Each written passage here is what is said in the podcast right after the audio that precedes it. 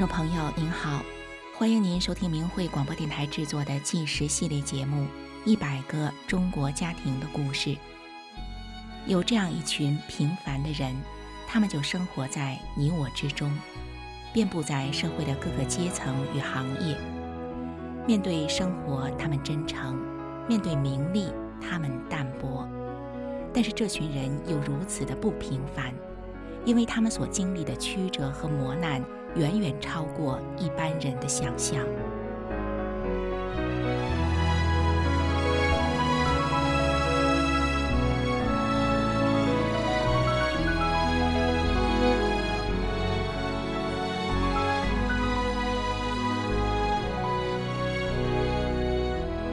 二零一六年八月三十号上午九点钟，郴州法院里已经挤满了人。郴州法院的建筑十分方正，里头光线明亮。但是在这样的环境里，却没有人感到放松，反而在心底有种说不清道不明的紧张。秋天的湖南仍维持着三十多度的高温，炎热让等待中的人群越感焦躁。这群形形色色的人，都是在等待着李菊梅的。上诉案开庭。被告人李菊梅是湖南郴州市嘉禾县人，出生在一九五七年，当年五十九岁。退休前，他是一名小学老师，深受学生和家长们的喜爱。他的案子已经经过了三次庭审，但每次都是无疾而终。在第三次的庭审里，控告律师拿不出新的证据。只反复强调李菊梅不认罪，要求法庭重判。审判长宣布了休庭，说等请示后再处理。之后，李菊梅被重判了七年有期徒刑，群众哗然。人们不服判决的结果，准备联署，要求法院重审并无罪释放李菊梅。最后，总计有一千六百七十人在联署书上签了名，声援李菊梅。李菊梅自己也申请了上诉。在众人的翘首期盼下，三个月后，这次李菊梅的上诉案终于要开庭了。还没有正式开庭，旁听席上已经坐满了听众，因为关注李菊梅的人实在太多。没有座位的就站在庭外的窗户旁边听，他们在期待中担忧着，李菊梅到底会不会被无罪释放？开庭了，将近六十岁的李菊梅戴着手铐，由法警左右控制着走进会场。只见他的神态平和，声音清亮地喊道：“信仰无罪，法轮大法好。”喊声才落，法庭里外也随之传来许多“法轮大法好，真善人好”的喊声。李菊梅到场后，控方律师和辩护律师也纷纷准备就绪。审判长核对完当事人，便向全场宣布：李菊梅被控告的罪名是利用邪教破坏法律实施。然而，在场的人都明白，这个罪名。不过是个借口，这只是一场报复，报复李菊梅控告江泽民的行动。原来，在李菊梅被无故抓捕的几个月前，二零一五年六月一号，李菊梅向最高检察院递交了一份刑事控告书，控告前总书记江泽民，要求追究其刑事责任。不只是李菊梅。光是他的家乡嘉禾县，就有将近百人也都陆续递交了控告书，控告的对象通通都是江泽民。这些如雪花般飞来的控告书，激怒了郴州市的政法委副书记李亚斌。李亚斌认为，李菊梅和嘉禾县民众的诉江行为，影响了他的仕途，恨得咬牙切齿。他多次在政法委会议上。大骂李菊梅，还放下狠话，要搞出点名堂来。于是嘉禾县参与诉江的民众被大量抓捕，李菊梅也是其中一个。在八月的某一天，李菊梅在公园里就被人带走了。听众朋友，您或许觉得奇怪，像李菊梅这样平凡的老太太，为什么要控告中共前总书记江泽民呢？那是因为在二零零九年时，她的丈夫郭会生被人闯入家中绑架，两个月后，郭会生就被折磨致死。而犯下这些恶事的，正是由江泽民所一手组建、赋予权力的六一零办公室。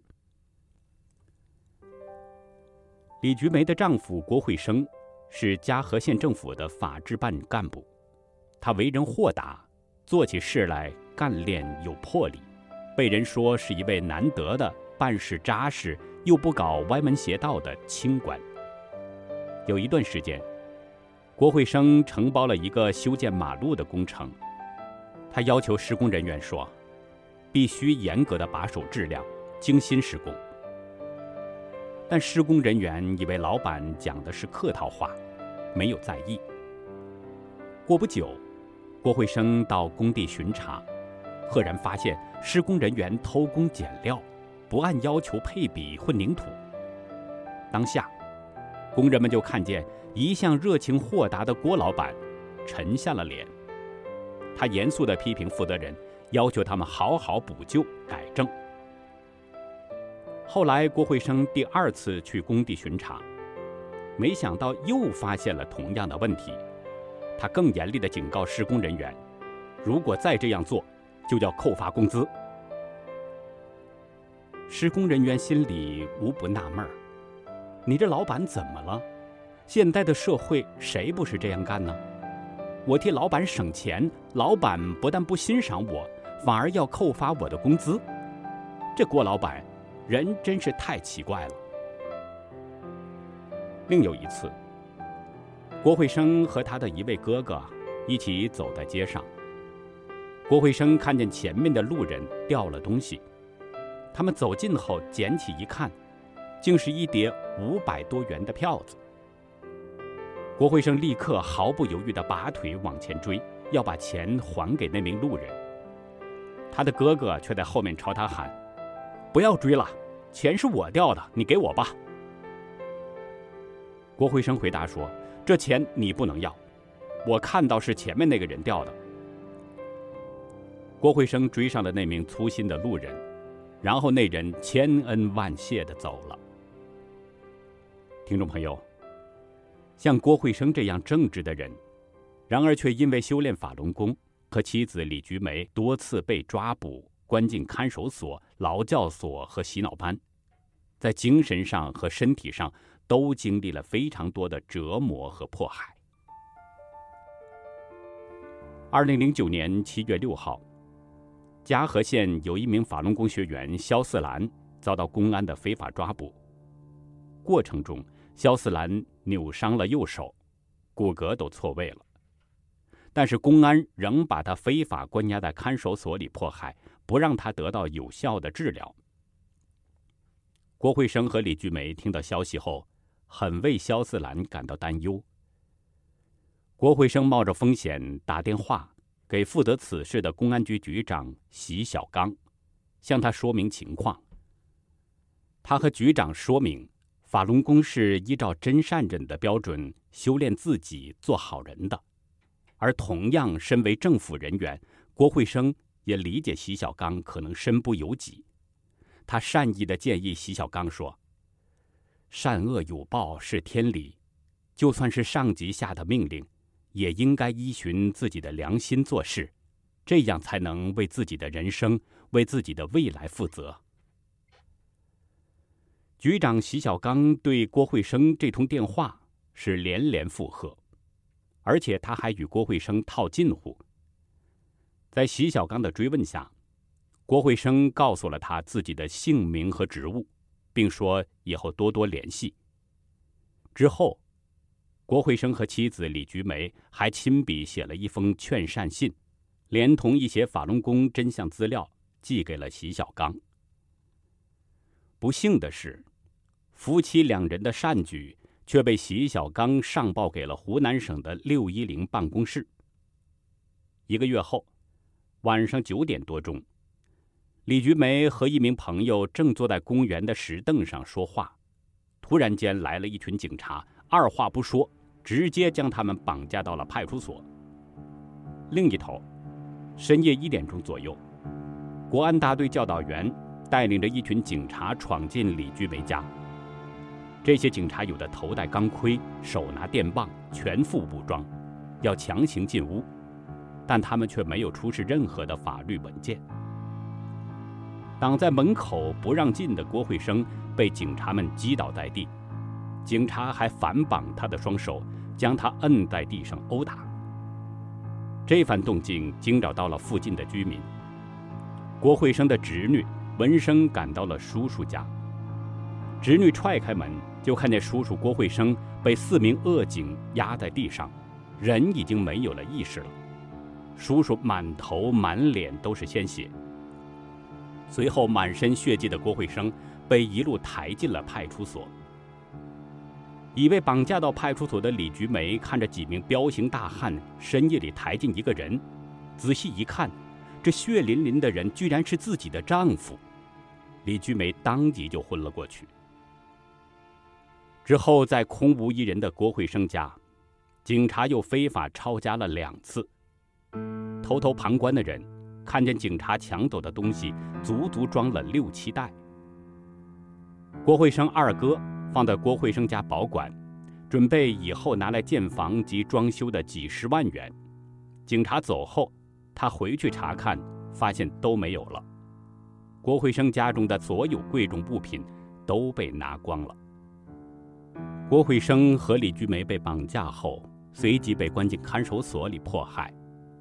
一个星期后，李菊梅出现生命危险，被送进医院抢救。第二天早晨清醒后，又立刻被送回了看守所。两个月后，郭慧生在看守所里昏迷，生命垂危。他被送往医院抢救，检查过后发现他的脑部有淤血。经过手术治疗，郭慧生还是处于严重的昏迷状态中，除了有微弱的心跳外，没有任何体态意识，要靠吸氧维持生命。在郭慧生亲属的强烈要求下，李菊梅得以来到医院。李菊梅短暂的看过仍然昏迷着、脸部肿胀的丈夫后，她就又被送回了看守所。然而就在第二天，郭慧生停止了心跳。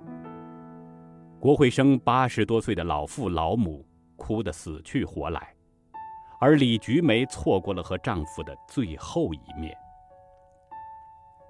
郭慧生被迫害致死后，李菊梅仍然被非法关押着，直到几个月后，她再次被迫害的性命垂危。看守所害怕担责任，才将她暂时释放。回家后的李菊梅天天学法练功，身体奇迹似的恢复了健康。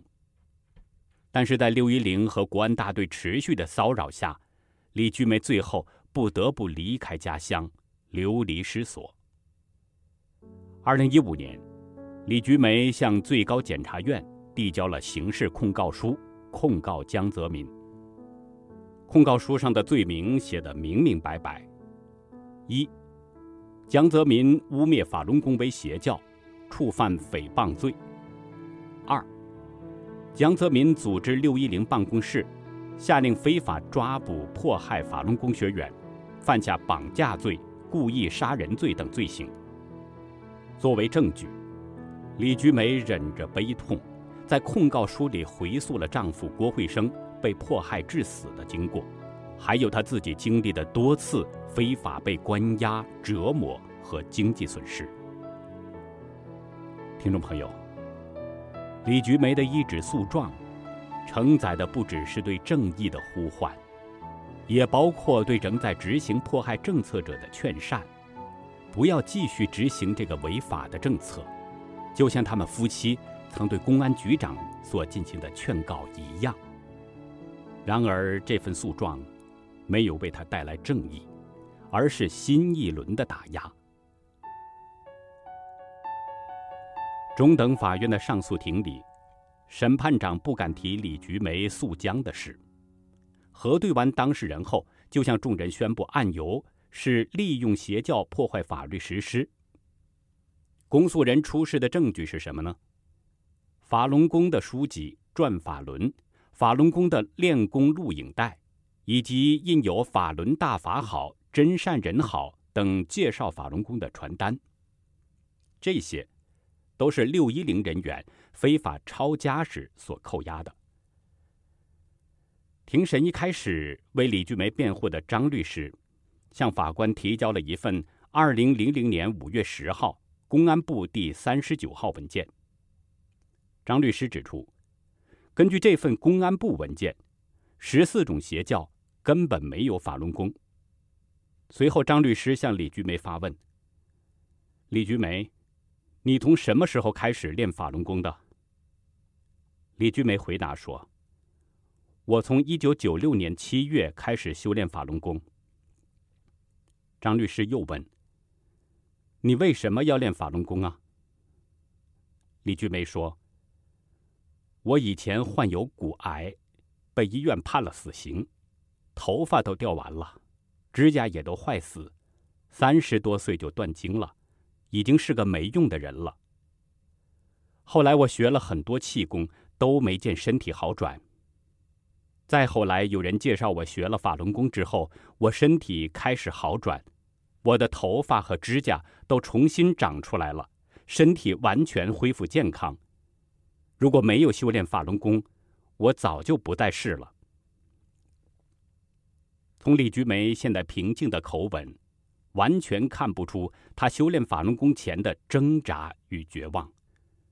当年正当盛世的李菊梅，在省城医院。确诊为骨癌，病痛的折磨和对生活的绝望，使他的精神完全崩溃了。李菊梅第一次尝试自杀，是她在长沙医院又一次求助无门后，她跑回家乡卧轨，但被人救了。第二次，他跑到中水河，照样是投河未成。第三次，李菊梅在家里吞下大量的安眠药。幸亏家人及时发现，才把他送往医院抢救了过来。就在他求生不能、求死不成的情况下，李菊梅做了最后一次的尝试，她开始修炼法轮功。没想到奇迹出现了，不到一个月，她的身体各种不适的症状全部消失，因药物和疾病而坏死的指甲、头发。也全部重新长出来了。三个月后，李菊梅返回省城医院检查，她的身体各项指标都是正常。为李菊梅治疗的专家也感到非常不可思议，医生还请李菊梅把转法轮留给他。从此之后，李菊梅逢人就说是法轮大法救了我的命。认识她的人亲眼看见她的转变。也都说法轮大法好。法院在场的人听了李菊梅的故事都很感动，就连坐在律师对面的公诉人也认真的听着。从公诉人的神态可以看出，他也被这一个事实给震撼了。问完李菊梅的生平，张律师转而问说：“你是在什么情况下被公安抓走的？”李菊梅回答：“去年十月二十三号下午，我正在公园里散步，突然来了两辆车，下来四个彪悍的男人，把我绑架上车。”张律师继续问：“你当时在散步时还做了什么？”李菊梅回答：“我遇到我以前的学生，他很惊讶，呀，老师，你身体好了。”我说：“是呀。”我练法轮功练好了，我就跟他讲了我的经历和法轮功的美好。法庭里的李菊梅面色红润，精神奕奕，和当初生病时行销鼓励的样子简直是判若两人。更别提李菊梅将近六十岁了，看起来却像只有三十多岁的人一样。可以想见他的学生见到老师现在这模样时，该会有多么的惊讶。张律师接着问李菊梅：“你有没有使用暴力、强迫的方式让他人接受你的理念和观点？”李菊梅坦荡的回答：“没有。我师父教我按真善忍做人处事，怎么会使用暴力强迫他人呢？这与我的信仰相违背。”接下来，张律师以大篇幅的论述说明，利用邪教破坏法律实施，必须符合两点：一是组织和利用邪教组织；第二点是破坏了国家法律和行政法规的实施，这两者缺一不可。然而，就这第一点，从一开始提供的文件看，国家确认及公布的十四种邪教里，根本没有法轮功。因为法轮功不是邪教，所以公诉人没有任何的证据来证明李菊梅和哪个邪教组织有关系。张律师又问：“既然现实中现行的法律和司法组织都没有把法轮功定为邪教，那么为什么有人认为法轮功是邪教呢？”张律师紧接着对在场的人做了说明。真正首先把法轮功和邪教联系起来的是九九年十月，江泽民在接受法国《费加罗报》采访时说出法轮功是邪教。接着，《人民日报》就发新闻说法轮功是邪教。但是领导人的讲话不是法律，不能作为定案的依据，而新闻媒体的文章更不能作为定案依据。张律师从法律上驳斥了以参与邪教名义来抓捕法轮功学员。法轮功学员享有公民有宗教信仰的自由的宪法保障。既然李菊梅没有参与邪教，那么她有没有破坏法律实施呢？同样的，在庭审中，公诉人没有出示李菊梅破坏了哪一部法律或行政法规的证据。张律师一针见血地点出。公诉人出示的证据与案件没有关联性。从扣押清单来看，转法轮和练功录影带都是教人向善的，与指控的罪名没有任何关系。转法轮这本书在九九年前更是人手一本，大街小巷到处都有的。至于说介绍法轮功的真相资料，就是像法轮大法好啊，真善人好。就是说，这种资料口号，其实向他人推荐和介绍法轮功，就像是商家散发宣传资料，向消费者宣传自己的产品和服务一样，在法律允许的范围之内，也没有触犯任何法律法条，所以公诉人控告李菊梅的罪名是根本没有办法成立的。张律师有条有理地阐述完李菊梅无罪的理由和法律依据后，他话锋一转，讲起了一个故事。一九九二年二月，正是柏林墙倒塌两年后，有一名东德的卫兵因为开枪杀死了企图越过柏林墙的青年而接受审判。那名东德卫兵英格·亨里奇在法庭上为自己辩护时说：“那个时候。”我只是在遵循法律和执行上级的命令，根本没有选择的权利，罪不在己。但法庭最终的判决是，开枪射杀无辜平民的卫兵亨里奇有罪，判处他三年半徒刑，不予假释。那时候法官在法庭上对亨里奇是这么说的：作为士兵，不执行上级命令是有罪的。但是枪打不准是无罪的。作为一个心智健全的人，此时此刻你有把枪口抬高一厘米的权利，这是你应主动承担的良心义务。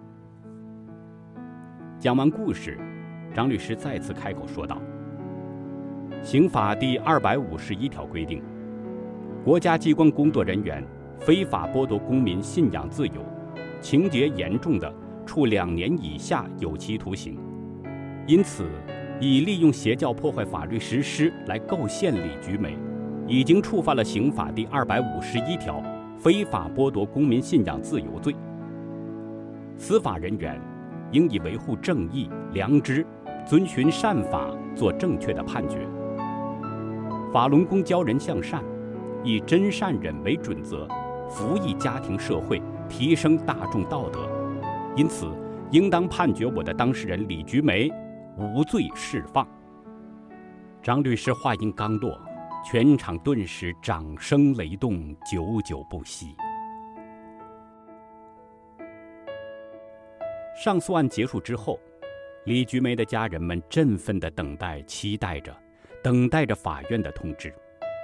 经过了将近一个月的等待，郴州市中级法院的通知终于到了。家人们抓着纸，纸上黑压压的字说来说去，表达的却是同一个意思：维持原判。李菊梅仍然被判了七年刑期。听众朋友。每个庭审的最后，都会交由当事人进行陈述。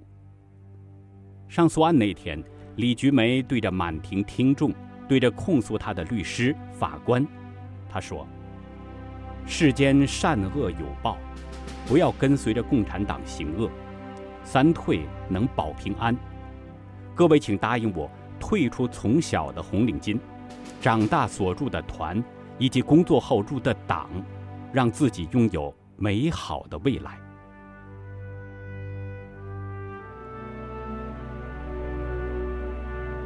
人间的正义也许会迟到，在中共的镇压政策下，也许有些人依然缺乏勇气抗拒。而李菊梅她没有愤怒，也没有提及自己的无辜，她劝告着人们远离邪恶的中共。她在自己的危难中。仍然对法官、律师殷殷劝善，在善恶有报的天理下得以避难得福。这正是他修炼法轮大法后善良境界的体现。